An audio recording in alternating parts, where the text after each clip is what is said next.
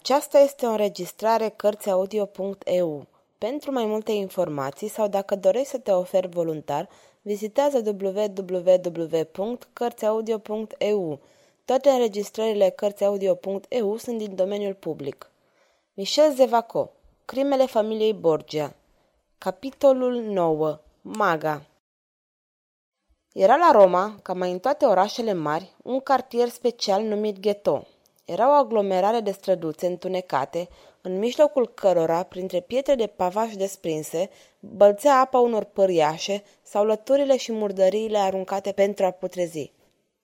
Cartierul acesta, ai cărui locuitori de-abia aveau dreptul să iasă și numai la anumite ore, este ghetto de care creștinii se îndepărtau cu oroare și dezgust, era rezervat necredincioșilor și barbarilor. Aici biruiau egipteni, negustori de leacuri vrăjite, țigani, ghicitori în ghiochi ai norocului, evrei, traficanți de pietre prețioase și stofă, mauri, fabricanți de arme, zale și scuturi de oțel. În seara în care François fusese înmormântat pe la orele 11, un bărbat străbătu una dintre aceste ulițe infecte. Era însoțit de 4 servitori. Unul mergea înainte, luminând calea cu un felinar, ceilalți 3 veneau în urma sa, înarmați cu pistoale și pumnale. Omul acesta trecu peste lanțul ce bara strada și pe care purtătorul felinarului îl desprinse. Apoi pătrunse în ghetto și se opri în sfârșit în fața unei maghiarnițe joase, crăpată, plină de șopârle, cu un aspect sinistru și respingător. Cu un gest ordonă să-l aștepte în stradă. Apoi, fără nicio ezitare, urcă câteva trepte de lemn uscat și putrezit și ajunse în fața unei uși pe care o deschise. Intră și închise ușa după el. Se afla într-o încăpere luminată slab de o torță de rășini. În fundul camerei stătea lungită pe o saltea, ghemuită mai degrabă, cu bărbia în genunchi, o bătrână a cărei față era brăzdată de riduri mari, adânci, dar căreia un observator atent, văzându-i sclipirea din ochi, nu i-ar fi dat mai mult de 60 de ani. La intrarea vizitatorului, femeia nu făcu niciun gest, nu scoase niciun sunet. O imperceptibilă tresărire numai, ca și cum vederea acestui om i-ar fi trezit o durere ascunsă. "Mă așteptai, maga," zise omul. "Bine. Am fost prevenită de vizita dumneavoastră pe seară și m-am pregătit să vă răspund. Acum sunt gata." Bărbatul își desprinse pelerina și scoase căpșorul care acoperea fața în întregime. Dar fața lui rămase ascunsă de o mască. Mâinile îi erau înmânușate, iar părul era ascuns sub o bonetă care îi acoperea ceafa. Vrăjitoarea ce locuia această coșmelie era îmbrăcată în zdrențe. Nimeni nu știa de unde venise și cine era. Nimeni nu-i cunoștea numele. Era aici de multă vreme, de ani și ani. Oamenii veneau să-i ceară sfaturi în tot felul de împrejurări. Se temeau de puterile ei malefice și îi spunea maga. Aceasta era toată povestea ei. "Știi cine sunt?" întrebă vizitatorul. Bătrâna nu răspunse nimic. "Sunt Lorenzo Vicini, burghez bogat și n-am să mă uit la prețul consultației. Numai să-mi satisfaci..." Vrăjitoarea dădu din cap. "Mi s-a vorbit despre știința ta, cu toate că sufletul meu de creștin respinge vrăjitoriile, am vrut să vin la tine. Să dea Domnul să nu-mi pară rău că am venit până aici. Pentru prima oară și sper ca ultima dată în viața mea." Maga surâse discret, dezvelind cei câțiva din cei mai rămăseseră. "De ce râzi, nu mă crezi?"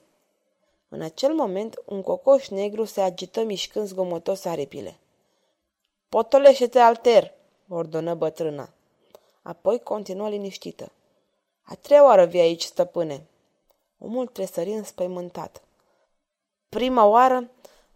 E mult de atunci. Ați venit și mi-aș cerut să vă spun cum să ucideți fără ca cineva să vă bănuiască.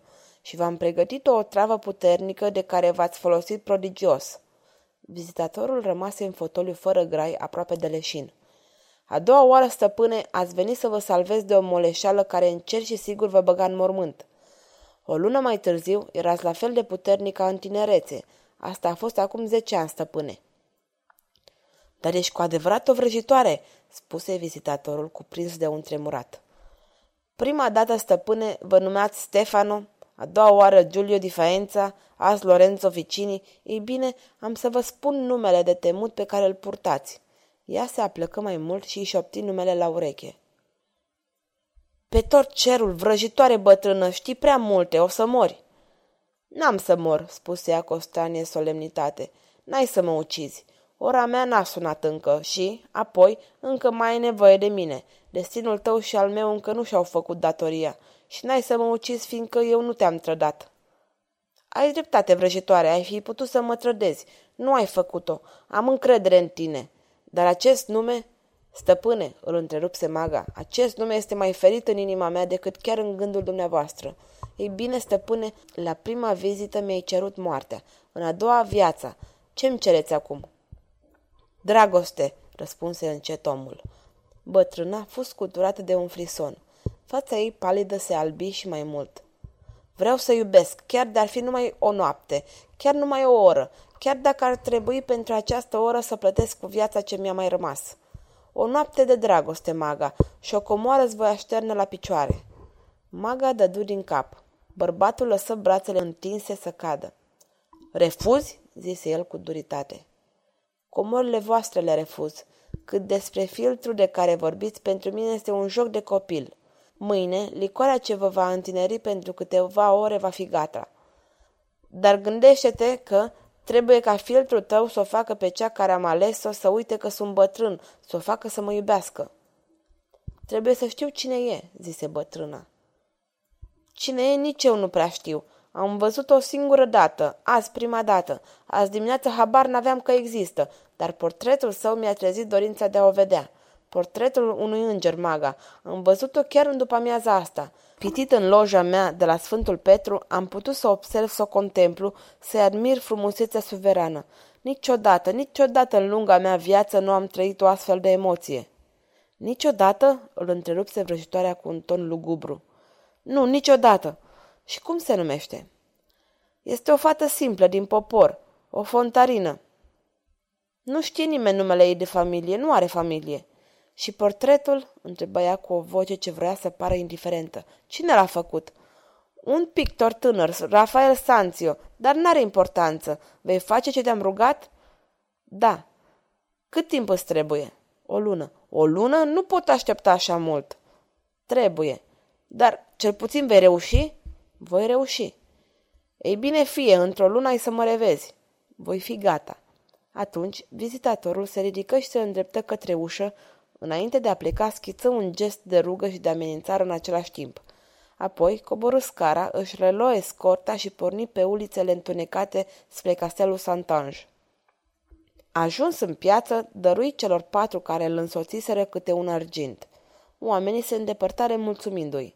Câteva minute mai târziu, dacă cineva l-ar fi urmărit, ar fi văzut intrând prin tunelul pe care Cezar Borgia în același zi îl parcursese invers. Misteriosul plimbăreț, plecând din pivnițele castelului Saint-Ange, sosi în sfârșit într-un dormitor din Vatican, în care pătrunse printr-o ușă secretă. Aici își lăsă masca și, după ce se dezbrăcă, se lungi pe un pat imens ce purtea deasupra o tiară și 2 chei de blazon.